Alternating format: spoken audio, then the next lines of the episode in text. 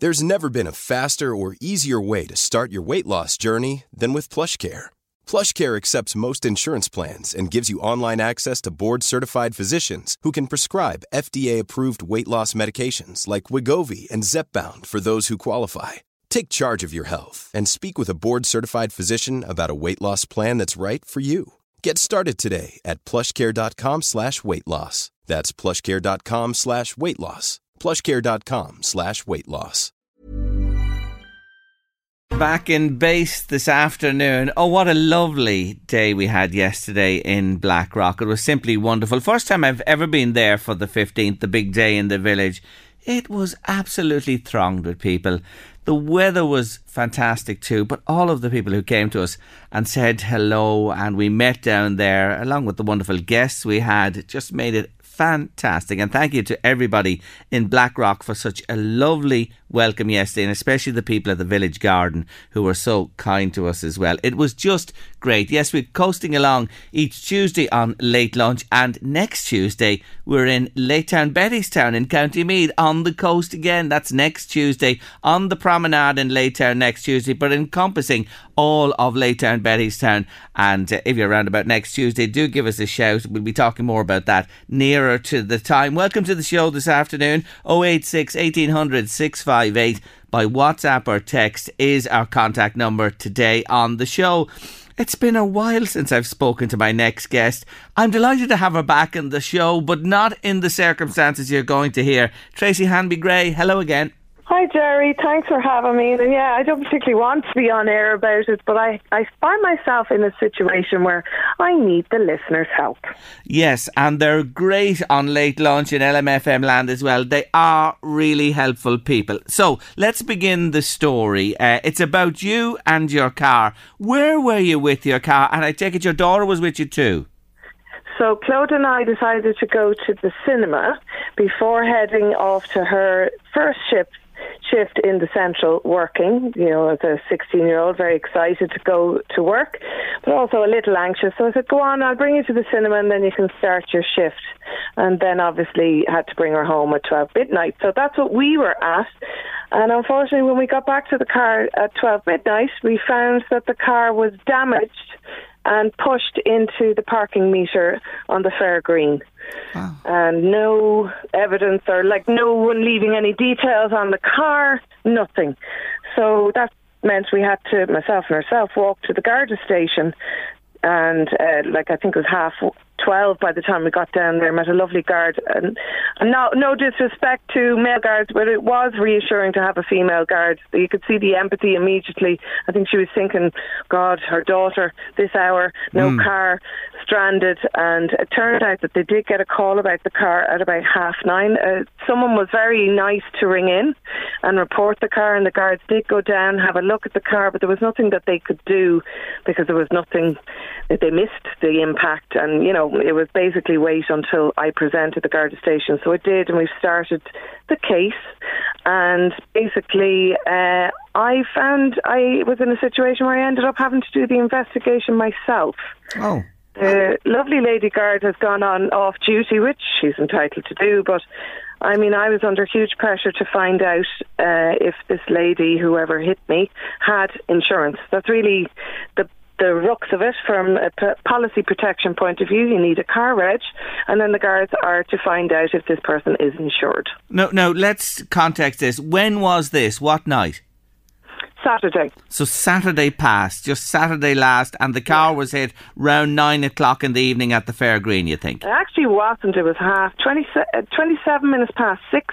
Oh. According to CCTV footage that was made available to the guards, and now I'm not sure if they've actually collected it and received it, but I got the information from a premises. I'm not going to name anyone, but they were very sympathetic, as is another business coming forward with more information, and they'd be passing their CCTV footage to the Garda because I can't have it. Okay, so 6:20, so much earlier. So it was early evening, just after tea time, right. 6:27 in the Fairgreen, opposite the church there. Plenty of activity because Mass was on. Yeah. I know that Mass was on because a witness has come forward because of my social media campaign. She saw everything happened. She took down the registration And now we have a registration confirmed from her and the CCTV footage. So now the guards are in possession of the registration. And it is a lady was driving the car? Yep, that's confirmed. And black Citroen. She left. She struck you, severe damage to your car, pushed it into the parking meter, and she just drove on. So unfortunately, she was seen to hop out, survey her own damage, hop back into the car. And before she hopped back into the car, interestingly enough, I've been told, she actually kind of stalled time and looked at her watch. Very unusual behaviour.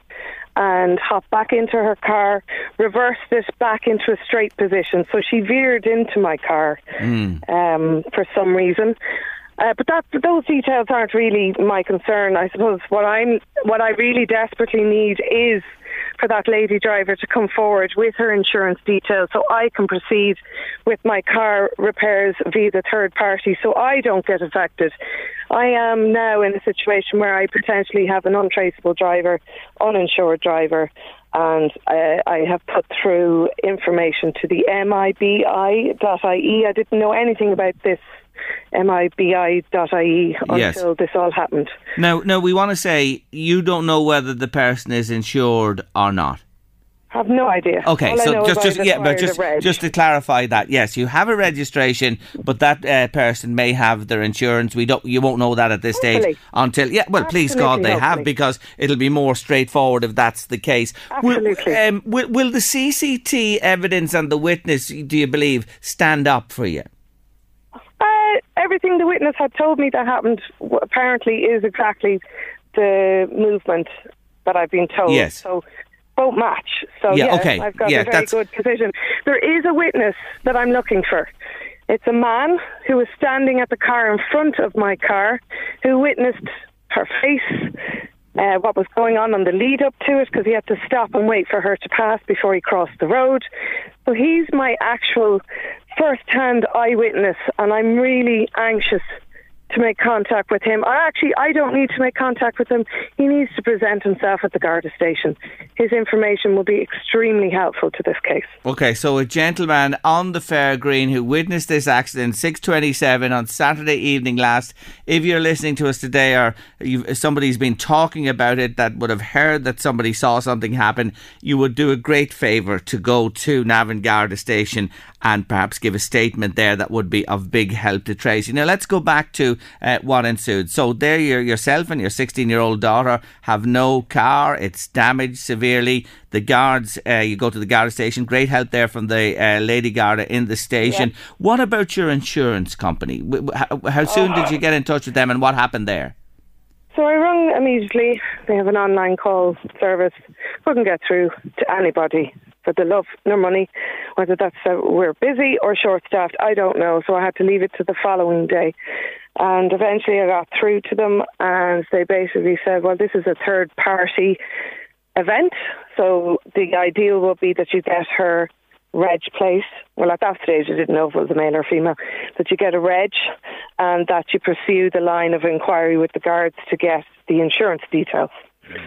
And it's an incident at that stage. So then, obviously, I got to progress my own case further and I got the reg, gave them the details of the reg, gave them the pulse details from the guard. So, and the witness, I gave them the witness information and still find we're at a stall situation.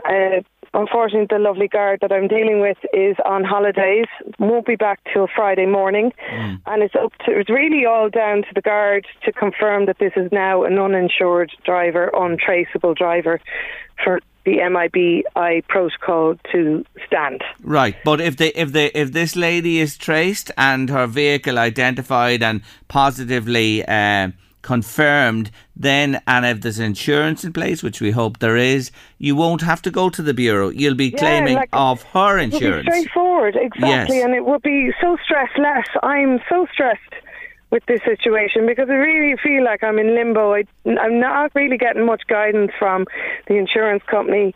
the guards. You know what I mean? I feel like I'm a ship sinking. I just need to proceed and get my car back on the road. I'm a busy single mom, nurse, as everyone's going to say, oh, sure, look, don't we all have our problems?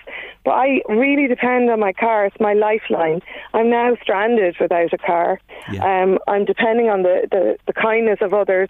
I had no choice today but to pursue my own fully comp protection, which is now gone, and I have to pay 500 excess. I had to pay €100 of a toll fee to get to my own garage.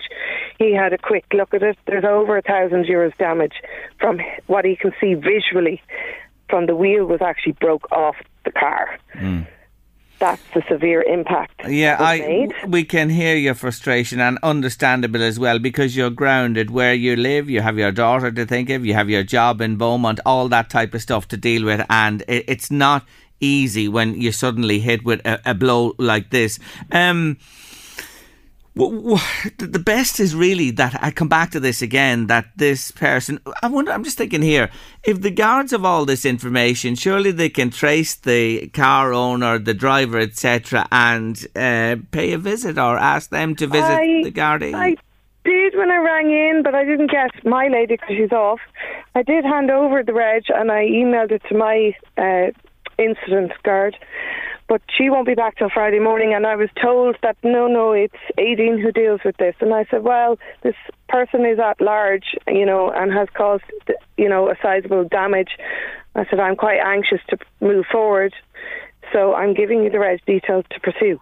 Yeah. So I've had no update, and the only update I'll have is Friday morning when I do make a call with the lovely lady guard for an update. Okay. So I suppose I'm at stalemate. I've organised fully. I've used my comprehensive cover because what option do I have? I don't have any. So you've used your just come back to that. You've used your cover to have your car towed. Yeah. Have you got can you get a replacement car? Have you that on your insurance? So, yep. So what's going to happen is I paid for a tow to bring it to my local mechanic garage, and a big shout out to Martin Kern. He's always there, my right-hand man. He's fantastic. And now the car, because I put through the claim, the car is going to be collected and towed to another garage in Navan, an authorised assessor and repairer, and looked at. And during that time, I'm entitled to a replacement car for up to 7 days. But this is in other words, you are claiming on your own insurance that obviously is going to have implications when your renewal comes round. Exactly. And I've just literally renewed my policy. So I have a year to sort this out, but that's not fair either. I did nothing wrong. I paid to park there. It was a safe location for parking, I would have thought. I suppose I'm lucky I parked there because I have so much CCTV evidence that maybe in another location I wouldn't have. So I really do hope that works in my favour. But this is apparently a long drawn out procedure with the MIBI.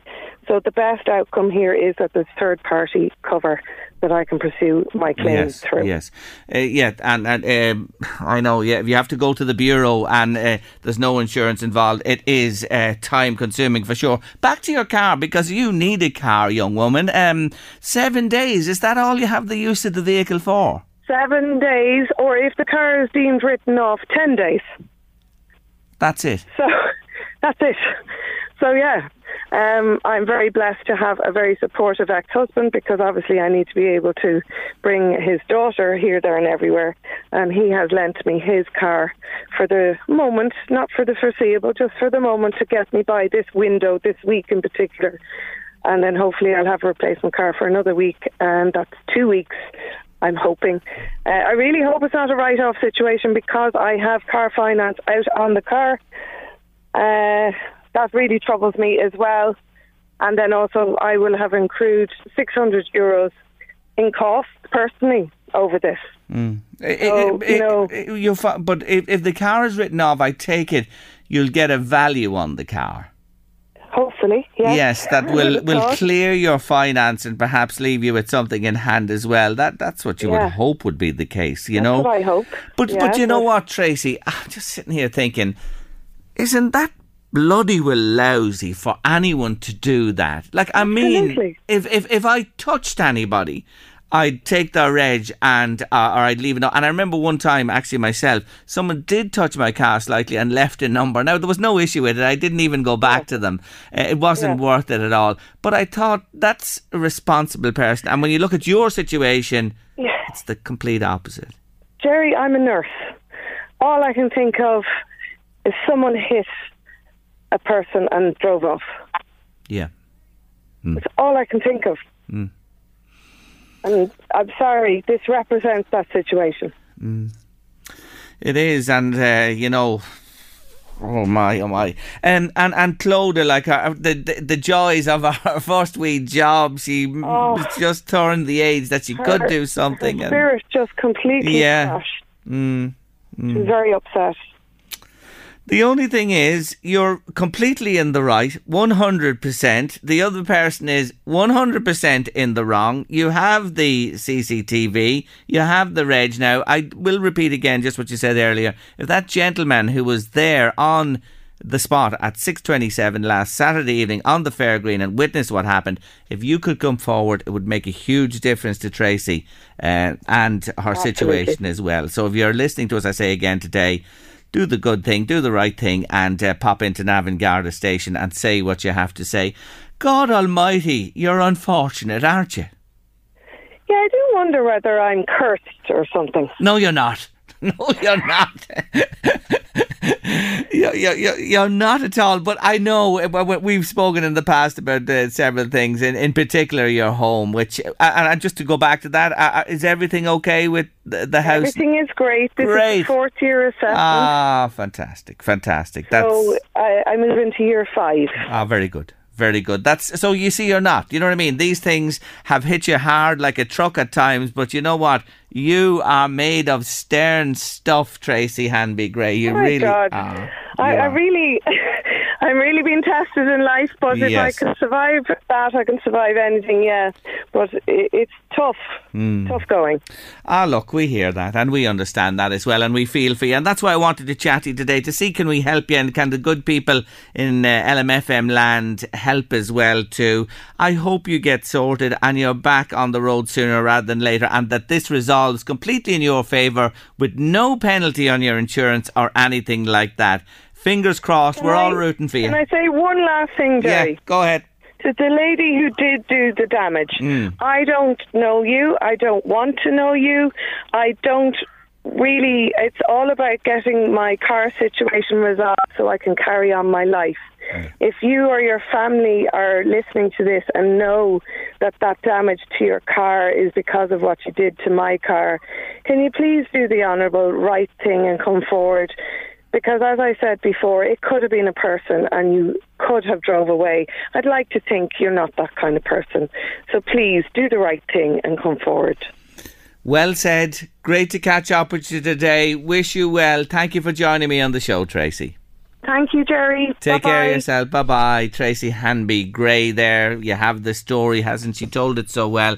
God, your heart would go out to her and feel sorry for her. She's been through the mill in life. She has, and didn't need this as well, and depends on her car. She's a wonderful nurse at Beaumont Hospital in Dublin and needs to get in and out of work. And, of course, you heard there, she has her daughter and lots of other things going on in her life. Isn't that just lovely? Jerry, I have a car here, and if Tracey needs a loan of it, she's welcome to it at any stage. That's a lovely offer, isn't it, from somebody there? Thank you so much indeed to offer a car to Tracey. You are so kind, and that is the spirit we love to feel on Late Lunch each afternoon. Any rumour you were below at the bank machine last night? Is there a rumour? Were you? Go on. Were you really? No, neither was I. Why would you waste your time? I mean, you're going to have to give the money back anyway. To drive down, waste petrol, queue up, and then get, was it in excess of 500? Bank's saying 500, other people online are saying 1,000. Yeah, some are saying 1,000. You could get out of the bank machine. Bank of Ireland last night were giving money. They're only giving it away, the bank last night. And me slagging them here this week for their interest rates. What a glitch it was, because it went on all day yesterday and I saw people going mad about it. And it was... You transferred it to Revolut and then went down and drew the money out through your Revolut account. That was how it worked. I don't have a Revolut account. But the bank are now saying that it'll be debited from your account if you took money out. But what happens if you don't have any money in your account? I'm going to debit something that's like overdraft. 2 cents. Overdraft. Yeah. You know, no, I think it gave it out no matter what your circumstances were. That's the thing. Oh, yeah, but if how can they recoup if you don't, if you flip all it? It's in, if you've nothing in your account, how are they going to recoup that money? Well, they'll get it back, because that's one sure thing about the banks. And were you saying to me the last time something like this happened, there was no interest charged? Yeah, that's what I read. Don't know how true, but so it's an interest-free loan. An interest-free loan you got yesterday from the banks. There you go. Fantastic. I wonder if there's anyone out there who did queue. Anyone queue out there for the money? Anyone get money from the machine last night? Anonymously. Text us. Anonymously. 086 1800 658 by WhatsApp or text. You'll only have to pay it back anyway. That's the thing about it. But it does bring up the whole question of a cashless society. Mm-hmm. The dangers of a totally cashless society. I think it should never happen. There should always be the option of cash there. I like the online stuff and the cards as well. But you must have both, because if a glitch happens... And think of the power you're giving away and the control as well. You gotta ask those questions. And each transaction you're paying for, whereas if you had cash and you paying that transaction over. Anyway, I wonder if there are any businesses out there that just do cash only. Oh yes. Oh yes, there are, and I've come across them. Oh yeah, places that won't take anything but cash. Cash is king. There you go. Anyway, the banks are one thing. After 2 and late lunch, it's all about bats with Dr. Niamh Roche. Looking forward to meeting Niamh again. But taking us up to news and weather at 2. It's the bright side of the road. That was the Bank of Ireland machines last night.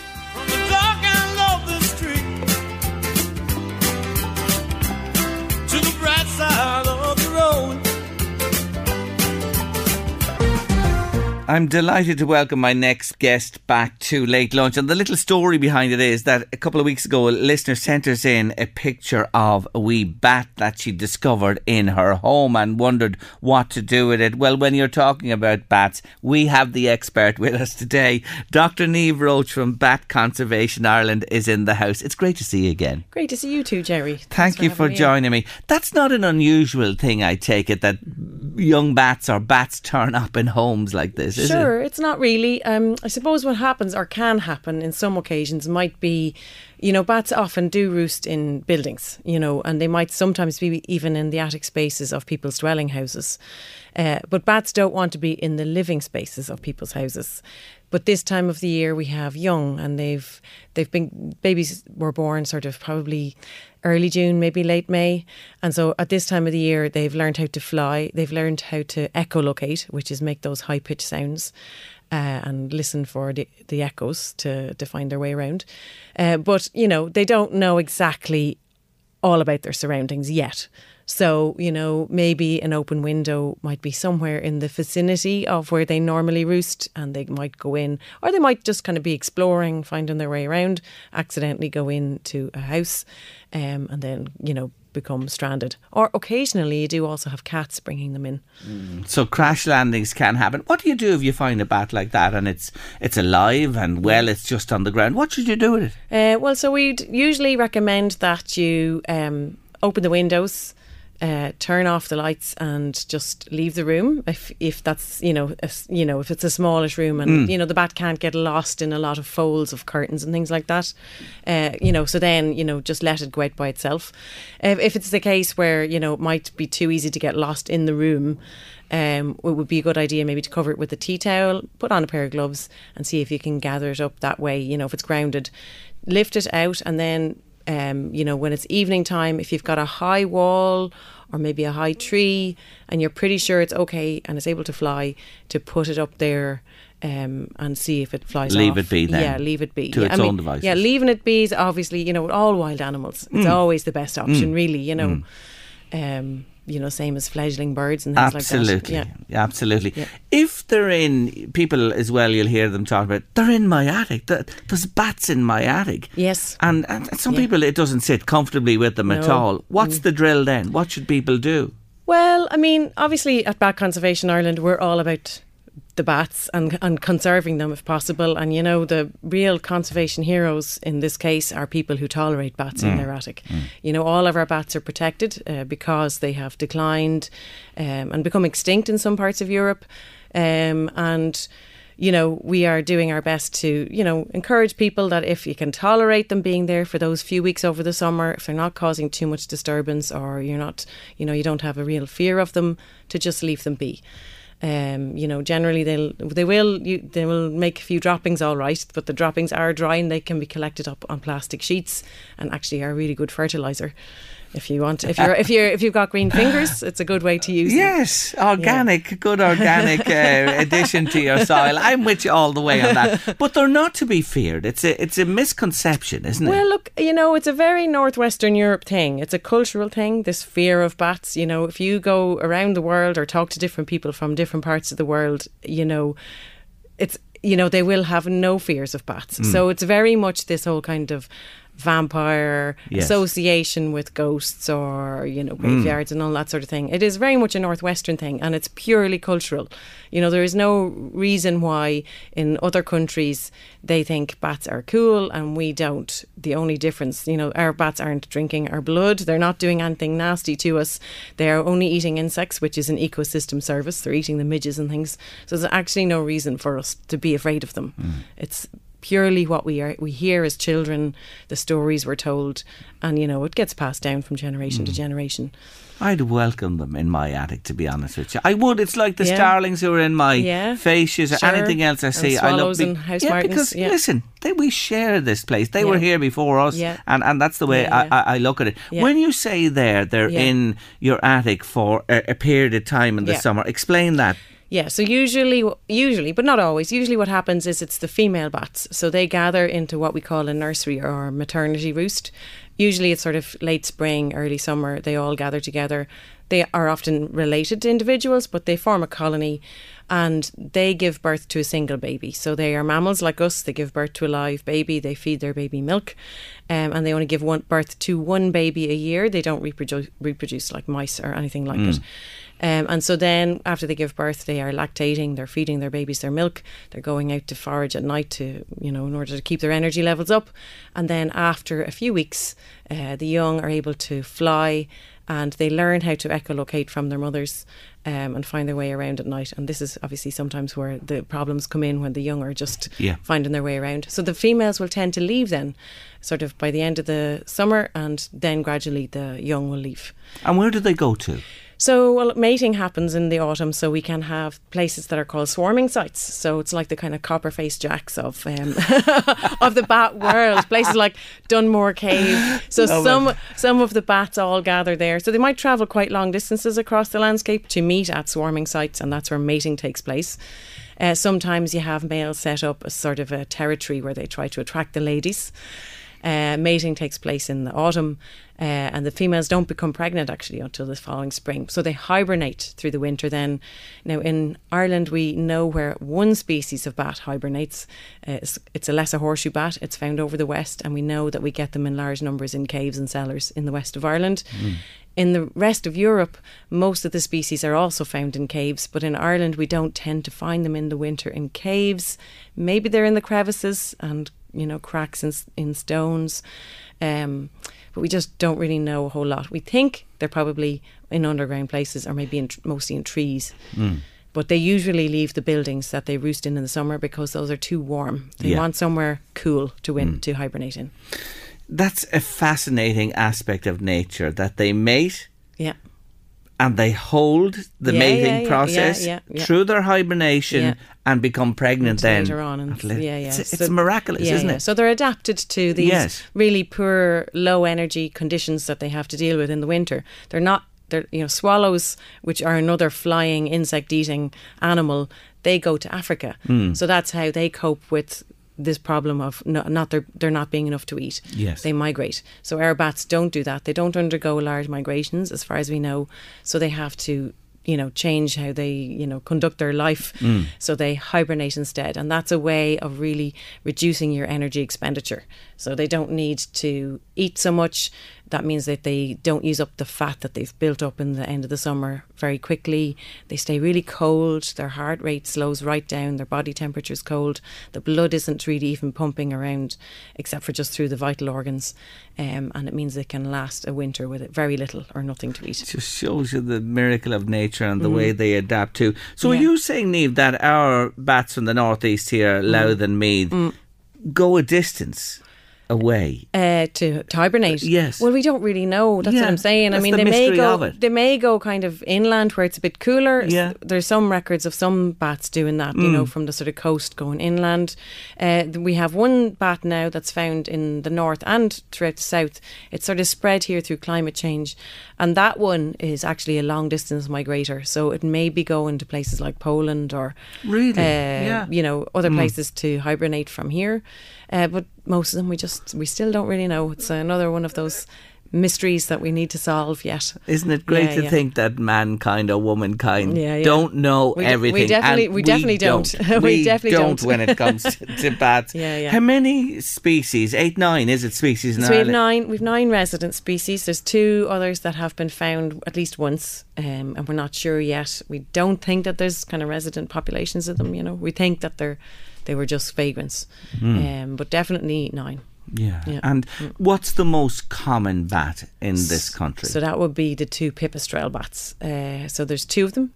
Until the mid-1990s, we thought there was only one. But then people started getting these devices called bat detectors. And they allow you to listen in on the calls that the bats make. And people realised that some of them were making these sounds at a higher pitch than others. And also when they caught them, they realised they looked a little bit different. And then when they looked at where they were roosting, they realised that they were roosting in different places. And then when the DNA was looked at, the genetic analysis was done, they realised they were actually 2 different species. So one is called common pipistrelle and the other is called soprano pipistrelle. And they would be our 2 top most common bat species, and they're very adaptable, and they're often found even in urban areas, you know, where some of our rarer bats wouldn't like the street lights, wouldn't like, you know, all the concrete. They can manage to find roosting places and places to forage. So they're pretty adaptable in that way. So it's pipistrelles. When I sit out in my back garden on those summer evenings, on those balmy summer evenings. Do you remember those type of evenings? They happened at least once this year. Well, you know, I have to say yesterday was one that it was beautiful. Yeah. And, you know, I sit out as the sun sets and there's still light to see everything. And the thrill, Niamh, when I see the first one flutter in round where I am. It's magical. It is magical. And they're doing, I think this is a really important point, you know, where people are uncomfortable about bats and, you know, sometimes they want to get rid of them. You have to remember that they are doing a service for us and to us. You know, they are eating insects that we would otherwise find annoying or may prey on our, you know, crops. And that is actually one piece of work that we did with UCD over the last couple of years. We called it the Bats and Bugs Project, and we asked people to volunteer to take a sampling kit, and they went and they sampled bat poop. So they went into their attic spaces and we gave them tweezers and gloves and everything, so they safely sampled, and they put them into little tubes and they posted them back to UCD, and we found that 50% of the droppings that were sent back to UCD had remains of crane flies. I don't know if you're familiar with them. Daddy long legs. Yes. So daddy long legs, everybody knows they're like kind of these slow flying big flies. They look like a really big mosquito. Long legs. Yeah, very long legs. Kind of they almost look kind of like they're drunk or something. You know, they fly slowly around. But they actually lay their eggs on the ground, and those eggs hatch to form leather jackets. Yes. Larval stage, or leather jackets. Leather jackets eat anything. I know, I'm a gardener. They will eat seedlings, you know, from the ground and pull them down. And they will eat winter barley, which is they're a major crop of winter barley, and there's no sprays that can be used on those crops safely. So, you know, they're doing a really good job for us in terms of these you know, ecosystem services, I suppose you call it, pest control, you know. So it's really important, I think, to remember that. And the same goes for swallows and house martins.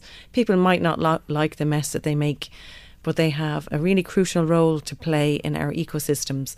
If we want to be sustainable into the future, we need to encourage these animals. You see, that's the thing that I understand and you do, and maybe lots don't. Yeah. There's a hierarchy. Yeah. And everything has its place in the hierarchy. And when you pull one of those elements away, well, you know, it has a knock-on effect up and down as well. And that's something we got to take on board. Thank you for the lovely little gift you brought into me. It's a beautiful wee book. Is this available? Or so that's available on our website or on the Biodiversity Ireland website. That's the...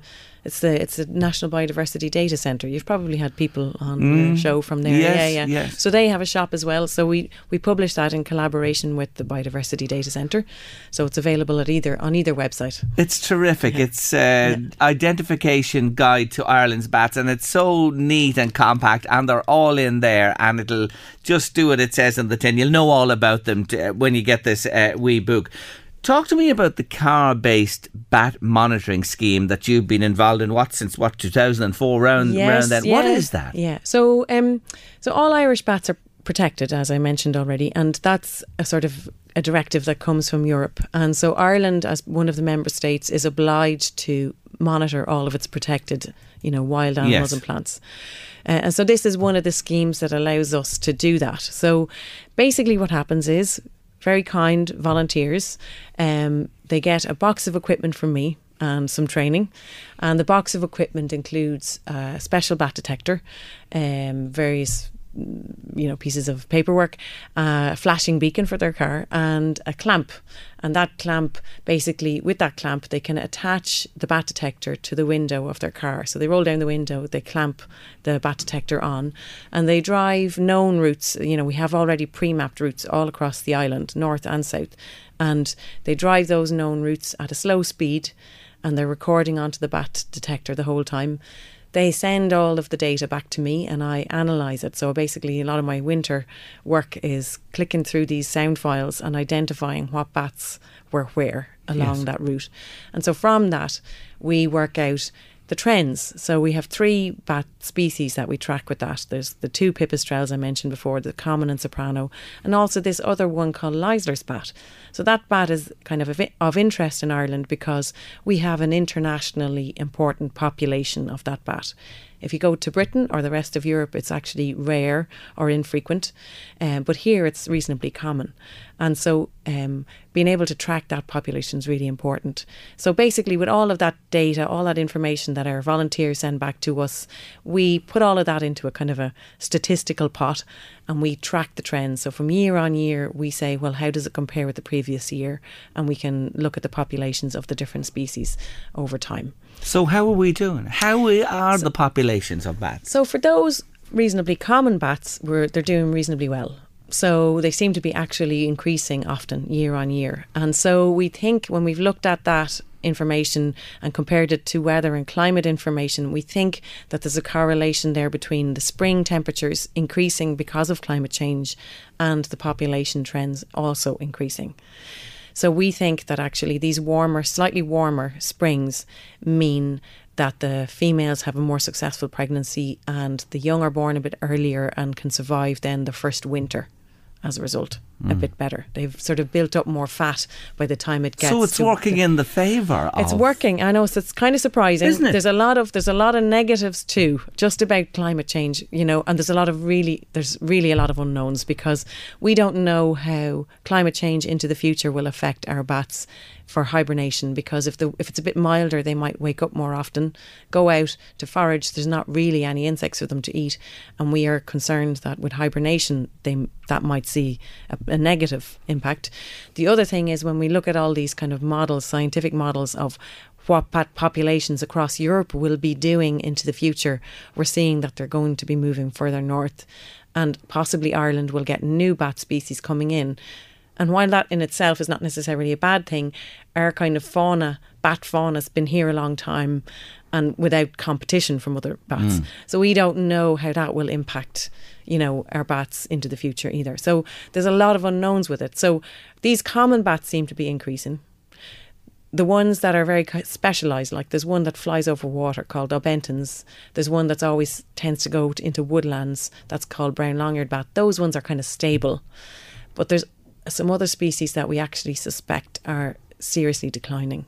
and they're our rarer bats, gnatterers and whiskered bat, and we are really working very hard at the moment to try and devise a way of properly monitoring and accurately monitoring those bats in woodlands.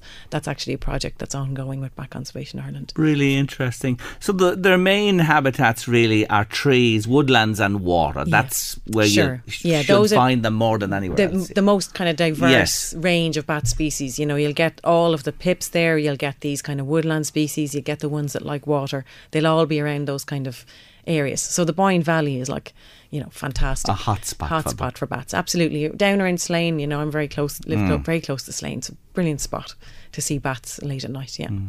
I love them, I have to say.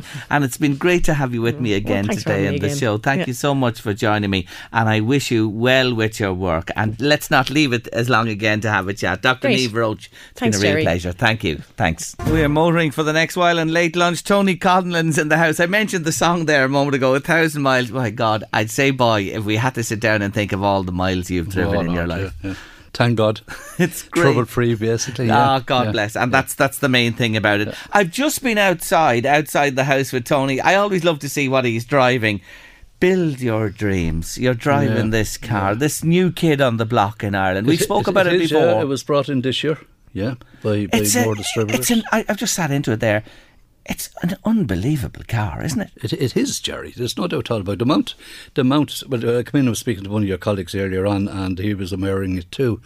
And just a general chat about who makes it, because very few people know much about it. Like, you know, it is Chinese, but the real interesting thing is it's so modern, it's so futuristic, it's so great. They're so great at the science of electrics, similarly, and even the design and the build quality is very good too. Of this car, the most interesting thing as far as I'm concerned, there's so much new stuff coming in. When you see a distributor like MDL, and I'm going to repeat myself a little bit here, but when you see a distributor MDL that past imports that they touched that turned to gold for them has been Volkswagen, Audi, Mazda, Skoda, and they're back in German hands, but they were the big and still are the huge sellers, so they'd done the research before they imported this car. There's no doubt at all about it. They're a long time in the business, and this car is being talked about by the tech people. You know what I mean? It's not just about design and everything else, but if you look at the front, the speakers and the doors, the different door handles, the big screen that can tilt over and turn around like the 380, 180 or whatever. And it's a very interesting car, Jerry. 420 kilometres real world. Is that the real number? That's real world. Yeah, real world. It will do that. Yeah, absolutely. What does that come in at for the base model? Base model, 38,000. The model they're designed is 3 trim levels. That's the design one I'm driving is 42,000. And that's competitive, considering it's a substantial enough car. You know, the boot mightn't be the biggest. I don't have the litres on it, but the seats fold 60-40 fold on the seats. In that market, it's a car that when you sit in, it puts you in good form, because it's so different, you know what I mean? Yes. And it's not difficult, you know, like you look at, we'll talk in a minute about something else, but about difficulty maybe of finding your bees and all this thing on the modern technology, and it's so easy to learn. And that's what I love about it too. So it will appeal to all generations, really. It's another big plus. And you're up off the ground again. You're up off the ground. Like it's not a full SUV by any means. No. But it's thereabouts. You're up higher, you're sitting higher, adjustable seating, electrical adjustable seating, big panoramic sliding sunroof. When did you see a sunroof that actually opens up? I was thrilled to see it, you know. But lovely car. Yeah, lovely car. Yeah. Anyway, that's what Tony takes to us today. Now, you've been driving a number of marques in recent times. What about this? We're going to talk about 2 Hyundais, but first the Ioniq 6 EV you've had as well for a while and been driving. This is one substantial car, Tony Conlon. Yeah, and you know, you might think today is all about praise and all that. We could probably start nitpicking, but there's not much sense in it, because this is the Ioniq 6 World Car of the Year, World Car Design of the Year, and World Electric Car of the Year 2023. Now, sometimes I do kind of look about cars, designs and all this and prizes and all that, but the style of it is unique. You know, I'm only kind of ad-libbing here, but I reckon if you went into a school, an art class, and there's 20 students and you said, draw me or sketch me a a futuristic car and could you please do it maybe like pretty quickly? I'm sure they're going to come up with a silhouette or something like that, the roof of it. You know. It's there's like no, an upturned boat, just the like hull of a boat, isn't it? One twist of a pen. So like, you know, just smooth and sweet. So what have you got? Like, you have the whole thing you have is a large car. It's a kind of contradictory in ways because people say the large saloon cars are dead, SUVs are taken over. This could unwind things a little bit here. There's no question at all about that. So what have you? You have a range. They're claiming just over 614. I'd no trouble getting 560. No trouble. Miles? Kilometres. Kilometres to a charge. To a charge, yeah. No, am I saying miles? No, it's all kilometres now. Yes, kilometres. Yeah. That's a hell of a range. It is. And what I do, like again, people just massive speed attached to it if you want to go into sport mode or whatever. I tried all modes, but I threw it mostly into eco mode, and that's what I was achieving. It's got the same planning under the ground as such as the Ioniq 5. But because of the CD factor, the aerodynamic is only an aerodynamic CD factor, 0.21. It makes it, that's where you get the extra distance over the Ioniq. Huge internal space in it. Boot a little bit small, if that's a little nitpick, maybe 400 litres thereabouts. But again, you can fold down the seats. When you get the golf clubs, definitely just maybe fold down one bit of the seat and all that. But it depends what kind of sets of golf clubs you have. So two types of motors here, a 53 and a 77. Well, look, if you're going to spend the money, go for the 77. That's the one I was driving. I think it was the Elegance one too. Go for the 77 and... you're going to get that distance. The 55, 53, look, it's the day you buy, it's the day you sell. That's what I recommend these things. Go for, if you can afford it. If you're going to do it at all, do it right. You know, don't be playing around with it. And what's 55 and 77? It's all to do with, that's the size of the batteries. Okay. So it's the amount of distance. You're going to get less distance in the 50. So you're recommending the 77 in this? Yes, and try and go, like the Elegance, the model I drove, like a trailer package, for example, leather interior, auto flush doors. Like you went up and the doors just come out, the handles come out automatically, and you're like, this is odd. Mind you, Land Rover have that system too. But head turning car, there's no question thought about it. Do you know, we'll whisper this one, but if Porsche are listening, they're going to be a little bit upset by the rear design because it's prettier than many a Porsche. And they are renowned for their tail fins and the beautiful aerodynamic shapes. So they're probably a little bit jealous. There's just been an emergency board meeting called on Porsche. But the big TFL displays and all that on it. And look... money wise, starting off said 48,295. The model I drove, the Elegance one, was 62,000, right up to 62,000. Now you get an awful lot of extra equipment. So if you're going to go in there, you know this is honest to God equipment. Like the basic one has two A4 pages listed of equipment. So to go the hex a little bit might be better. It's a car you would get a lot of pleasure out of, and it's because of the distance, because of no anxiety factor really there, and it's a talking point. Some people might hate Jerry, but just you know, Tony loved it. When I looked at it, I imagined I'd hair in my head when I was younger. I said, "This is futuristic stuff." Like, you know, I brought you back 700 lights. They say I was just looking at that in that car all over with all the different aspects of equipment in it. When you mention 60 grand and a car, a lot of people probably shudder, Tony, and say, "Oh my God." Yeah, there's no doubt at all about that. Right, okay, you can get one there at 48. They might shudder, but they might shudder a little bit more when we run through other cars here later on this afternoon, because there's nothing cheap anymore. Now, there is a Hyundai here we're going to talk about that. It's pretty competitive. The Kona. Let's mention the Kona now. Right, okay.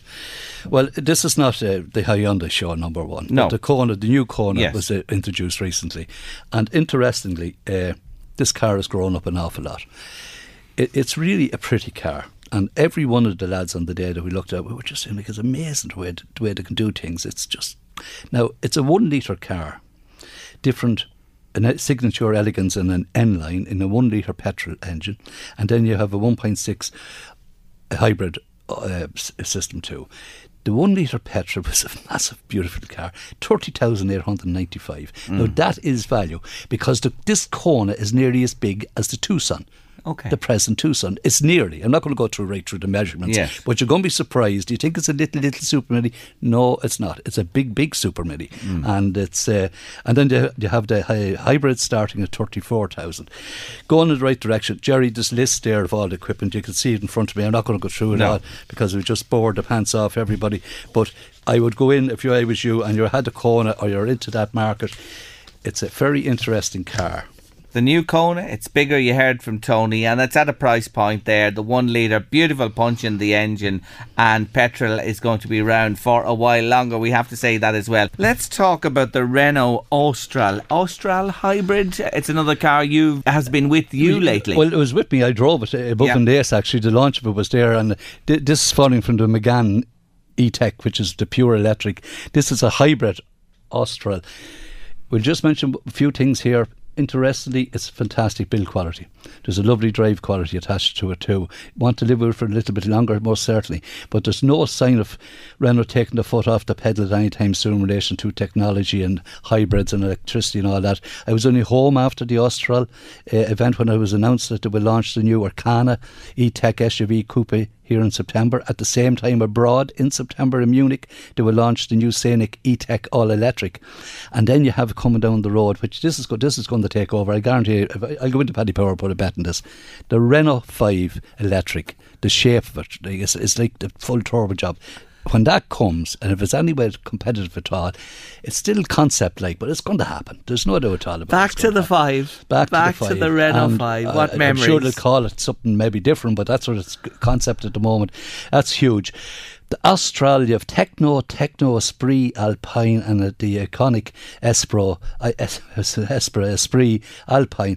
Let me tell you that the top-of-the-range one has 4-wheel steering on it, which means the turning radius in the city is very tight, something like 10 metres, something. No, 10, I get it in a minute. But it's very, very tight anyway, and it is a very interesting car, full of technology again. Goes to show you how fast things are going, like, you know, and how fast things are moving in this score. But it's an interesting car. It's another flagship as such underneath their Is it? Are you talking about the Austral? Family car? Family car. It's again like crossover SUV like, you know. Yes. A whole lot of multi-sense settings on it for safety and assistance systems, and 30 advanced driver assistance systems, Jerry. Like boot capacity 555. And that's another interesting one because a lot of the hybrids and electrics, the boots are getting a little bit smaller. So lads might have to start playing pitch and putt rather than golf, you know. But just check that out. That's what I say to you. All lasses, you know. The tournaments... We'll just leave it as a tight turning circle. The figure I just cannot find. Yeah. But do you need 4-wheel steering? That's at the top of the range. It's up to you. Prices, what are they starting at all? Prices starting at 45,000, 47,000. And it's a 10.1 metre turning circle. And that car is 52,000. So you're 45, 47, 52 in the Austral. So that's the range. Like when I was talking about prices earlier, that's really where this is at when you're talking about electric vehicles. Oh yeah, but someone might just ring and say, what kind of an engine has it? Well, it's a 1.2 turbo engine, and Renault are recommending, or it's claiming here, that it will do 1,100 kilometres on the tank of fuel because it works in conjunction with the hybrid for it aids both power and fuel efficiency. Okay. So that's available in straight fuel, hybrid... straight fuel and hybrid. Well, it's a hybrid only. Sorry, yeah, hybrid only. Yeah, it's not electric yet. It will be possibly an electric version. But let's just tell you the way Renault. We mentioned about the 5 very quickly, Jerry. The next generation, they're gone into a group of their 50-50 share with I think the Chinese called Geely signed a joint venture to develop next generation hybrid and highly efficient powertrain engines and other petrol engines or whatever else. That's interesting because the figure I read somewhere and heard is 7 billion. So if everything is going to go EV in 7 years' time or less, 6.5 years' time, why are they doing all this? So they're going to be looking at more developments here. And like as Ted Bonner, Lord Mersham used to say, lean burn. In other words, more air in the engine than fuel, the mix. So he could be right, yeah. A wise man from yesteryear. Before we go on to any more of the cars, you wanted to talk a bit about schools will be starting up very soon again, back after the summer break. You wanted to have a word about that. Look, it's just, you know, we're all conscious of it. Like it's It's a lovely time of the year now where people are on holidays, there's less traffic on the roads as such, and in towns and villages where there's schools. Just be conscious that there'll be new people starting, delivering children to school. They're rushing and they're fussing, and people taking their time, and less the speed, because it's not worth it. You know, it's definitely not worth it. Just slow up a little bit. And you know what, Jerry, people are not slowing up, be truthful with you. They're gone crazy. I don't know what's going wrong at all. You think they were, you know, the price of fuel, the price of diesel, you think they were multimillionaires going out there, but they want to just slow up a little bit. Yeah, and that's an important point to bear in mind with the schools road coming conditions back. And everything. And the other thing, the harvest is in full flight and will be over the next while, and you are encounter plenty of farm machinery, tractors, etc., travelling the roads. That's another issue. Yeah, there's another thing we will talk about is this thing you can put in your head with 3D action, and a fella hits a tractor and it frightens the living daylights out of you. So true life. See fire brigades and everything around you. It should be in every school and every training centre, and that's another day's talk. But I'm conscious of tractors creeping out, people trying to get the harvest out, there's muck on the roads, there's proper not proper signage out. I saw an old luminous jacket the other day hanging on a cone. Definitely the luminous jacket was 55 or 60 years old, there's no doubt at all about it, there's no illumination in it. So look, think of the motorists, think of the young people, think of everybody, and allow for these things. If you see gates open, you see tracks or whatever, could be a tractor around the corner. And the other thing, if you're bringing in the harvest, God bless everyone that's trying to bring it in, I'd say tractors have got faster, 40 kilometres, 55, 50 kilometres, maybe 45 kilometres, and drivers sometimes feel they don't need to indicate in the cars by, or just have this big massive train heading down the road. That's not right. So respect on both sides, from those using the machinery and out and about using the roads, and from all road users to be aware of the harvest going on at this point in time. Just about a minute, Tony, just mention the BMW 5 if you would before we go. BMW 5, Jerry, it's all going to be all electric, the first versions of it, then there will be hybrid versions, two versions, and then will be the old fashioned internal combustion engine. They will become with no diesel this time. Prices will start for the electrics about 90,000, rising up to 119,000, the petrol 69,000, full of tech, absolutely full of tech. And I think you can get an app to park this car with your phone. But I'll tell you one thing, Jerry, if I'm paying 119,000, there's no one going to park me beam or only me. That's so true, Tony. No phone, no apps. Anyway, it's great to have you back in studio with us again this afternoon. Thank you so much for joining me again, Tony. And I'm thinking of you in the Ioniq 6, the new car, and all those thoughts of a mop of hair in your head and going back to your youth. We'll dedicate this one to you, Tony. Yes, it's the Monkees and Daydream Believer. See you, Tony. Thanks, Jerry.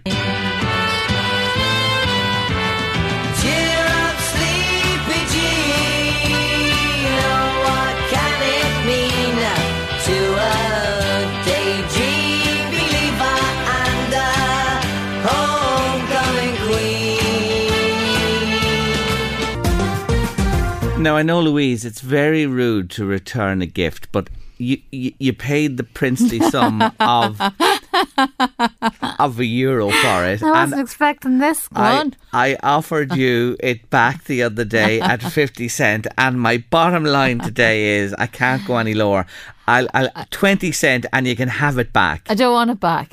Why? Because I'd jinx it.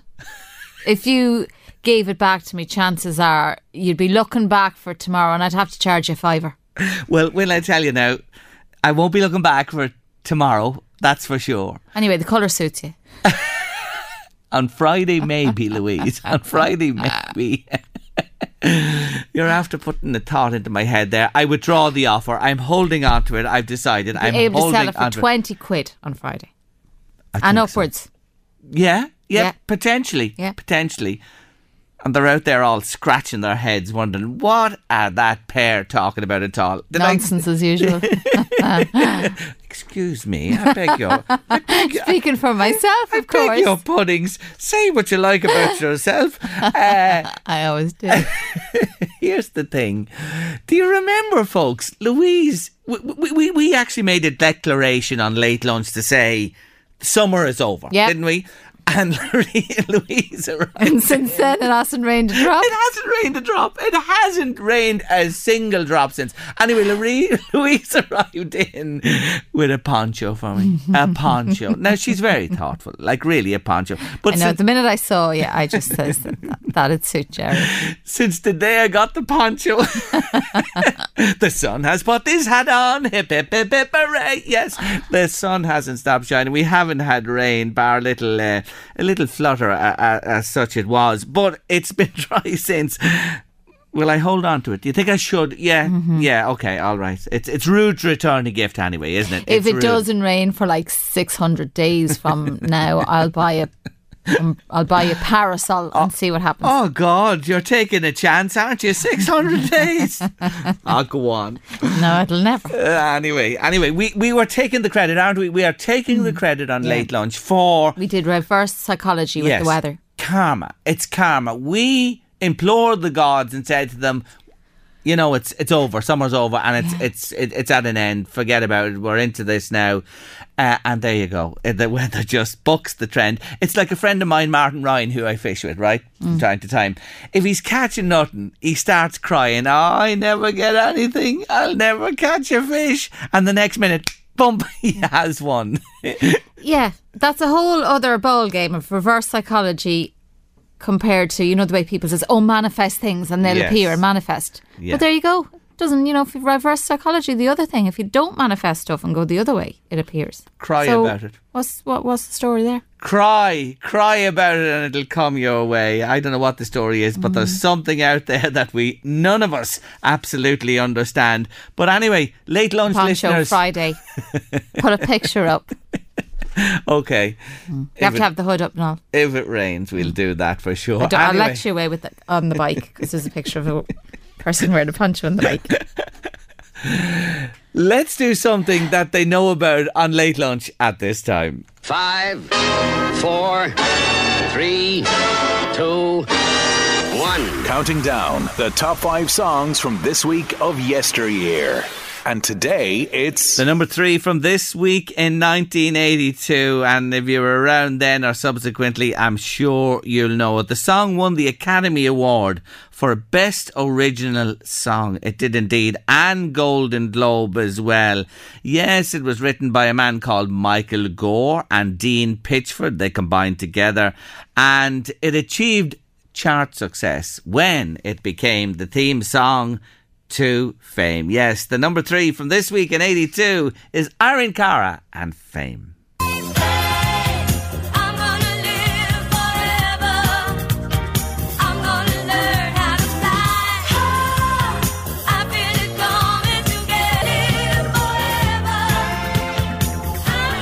Headband and leggings in tow. Irene Cara and Fame on your Late Lunch this afternoon. The number 3 from this week in 1982. After the final break of the day today on Late Lunch, I'm in the kitchen with Tara Walker, who's rustling up a meal on a budget. It's been a little while, but we have a special plan for the listeners. Yes, Jerry. So I was thinking about, you know, the cost of living crisis really that's going on in the country at the moment, and I am sure, like everybody else, have noticed that, you know, gas, electricity, everything's really, really going up, and the cost of the weekly shop as well. So we're going for 4 for 6 with this new series, and we're going to have a meal for 4 people, only spending €6. Now, to be fair, some weeks can be a little bit less, which it is this week, and other weeks there might be a little bit more. We're also taking into account that there are certain store cupboard ingredients that are not included, such as maybe oil or something like that.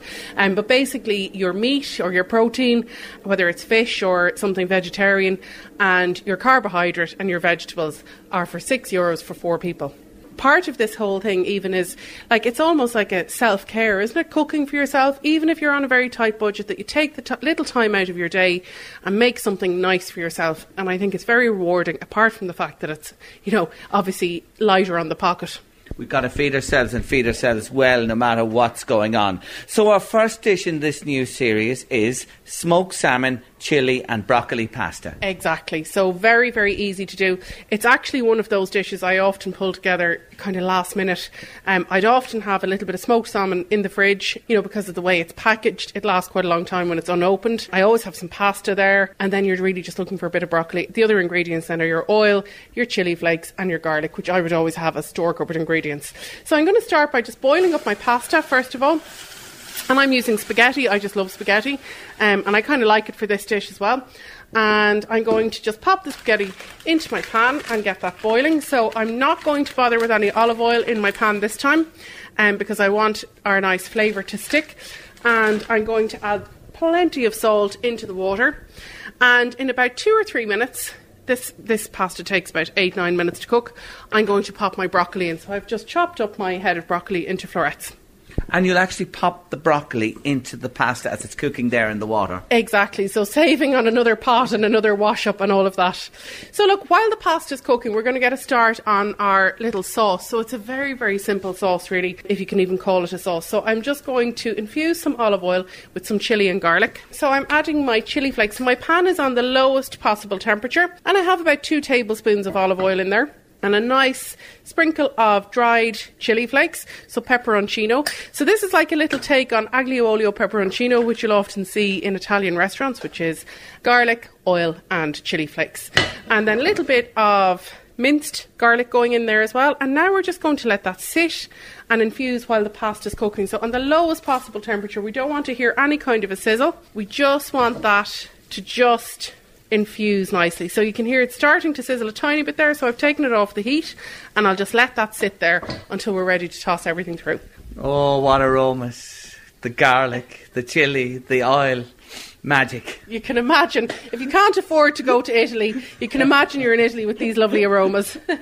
Fantastic. So the pasta's bubbling away there nicely, and here comes Mr. Broccoli. Yes, so the pasta's been on about 3 minutes or so, and now the broccoli florets are going in. I'm going to just keep a little bit of that cooking water when it's done, so I'll just pop it into a colander and catch the water underneath, and we'll use that to emulsify the sauce. So we return to our smoked salmon, chilli and broccoli pasta, and Tara's heading for the sink.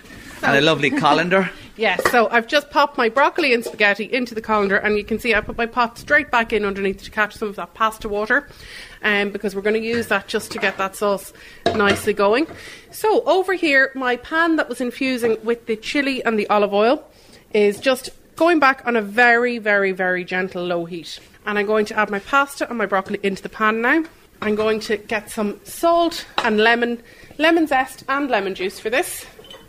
And then we're going to toss all of that around with our smoked salmon. My little zester, just taking my lemon zest. And you can see this lemon was already zested. That's how often I do it. There we go. And now in with our smoked salmon. So the smoked salmon doesn't need to be cooked, obviously. It just needs to be heated through more than anything, but it will cook a little bit in the residual heat there. You don't want it to cook for a super long time because you want to maintain that nice flavour and not turn it into pieces that have all broken up. So the salmon goes in to join the broccoli and the pasta. The little touch of lemon has gone in there already. Fantastic. My little touch of pasta water going in now. So like a couple of tablespoons, a splash. And just bring all of that together. Have a little taste, then check for seasoning. And I have a basil plant. Now again, this is outside of our kind of €6. This is something I just always have on the side there. Even if you get a month's worth of use from a €175 plant, I think that's pretty good going. I'm just going to have a little test for seasoning now. Because it's such a simple little dish, you just want to make sure before you serve it up there's good flavour in it, because you might want to season it a bit more. I'm going to pop a little squeeze of lemon juice and a little pinch of salt in, because it is such a simple little recipe, you know. Let's serve up and give you a taste, Jerry. Our first dish in the new series with Tara Walker, smoked salmon, chilli and broccoli pasta. And in this series, Tara, with costs in mind all round, feeding 4 people for €6. Some of these dishes may go a little over, others a little under, but on the whole, it'll work out at 6 across the series. I think you're way under the €6 today. Yes, well, we're under today because next week we're going to go a little bit over. But definitely, I think for week 1, this is a good way to go about it because, you know, you might want to buy a few store cupboard ingredients like the chilli flakes, the garlic and the olive oil. But really, once you have those things in, it is really, really reasonable to feed 4 people a nice, tasty dinner without much effort. So for this week, Jerry, are you going to try, I've just popped a little bit of basil on, are you going to try your smoked salmon, chilli and broccoli pasta with a little bit of lemon and basil? There's a cat like milk, as they say. Let's have a taste. It's very rude to eat with your mouth full. That's why I had to just get that down the hatch there. Tara, do you know what I say about that? It's simple, it's nutritious, it's healthy, it's lovely. It really is beautiful. Good. I'm glad you're enjoying it. And how quick and easy is that? And literally, I have a variation of this in my cookbook as well. Good Food, No Stress. But it's a different version with creme fraiche and peas and asparagus. But I do think it's a really good one for those days when you're just busy and you're a bit tired and you just want to whip up something that's really tasty. I had this the other evening sitting on the couch watching a movie, feet up, and it was lovely. Absolutely lovely. So we're away 4 for 6. Yes, feeding 4 people for €6. We're well below today. We'll be back next week with the second in the series. But for today, it's smoked salmon, chilli and broccoli pasta. And Tara, just remind listeners where they can follow you now. Yes, so I will post all of these recipes and a link to listen back as well from your show. TaraWalker.ie. There you are. Simple, straightforward. TaraWalker.ie. It's all there. Thanks a million. Great to see you again. Thanks, Jerry. See you next time. Yes, next Wednesday back with Tara. Tommy from Italy, greetings, sent us in a message, Louise, by WhatsApp to say hello, enjoying the show, and to tell us that it's 36 degrees at the moment where Tommy is. And Louise sends him back a message, folks, will I post you over the poncho? And Tommy comes back, Louise, with a fantastic repost. He says, yes, I'll use it as a ground sheet. Good man, Tommy. Great to hear from you. There's no end to the wit. It's We'll use the poncho. we'll use it one way or another. Anyway, not today because we're off for the evening. Eddie Caffrey's on his way with the drive and we'll see you for Thursday's late lunch from 1:30. Have a good one. Listen back to the Late Lunch Show podcast on lmfm.ie or the LMFM app. Brought to you by Blackstone Motors, Drogheda, Dundalk and Cavan. Ryan Reynolds here from Mint Mobile. With the price of just about everything going up during inflation, we thought we'd bring our prices down. So to help us, we brought in a reverse auctioneer, which is apparently a thing. Mint Mobile Unlimited Premium Wireless. How to get 30, 30, how to get 30, how to get 20, 20, 20, how to get 20, 20, how to get 15, 15, 15, 15, just $15 a month? Sold! Give it a try at mintmobile.com/switch. $45 up front for 3 months plus taxes and fees. Promo rate for new customers for limited time. Unlimited more than 40 gigabytes per month. Slows full terms at mintmobile.com.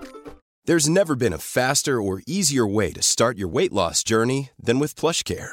PlushCare accepts most insurance plans and gives you online access to board-certified physicians who can prescribe FDA-approved weight loss medications like Wegovy and Zepbound for those who qualify. Take charge of your health and speak with a board-certified physician about a weight loss plan that's right for you. Get started today at PlushCare.com/weight loss. That's PlushCare.com/weight loss. PlushCare.com/weight loss.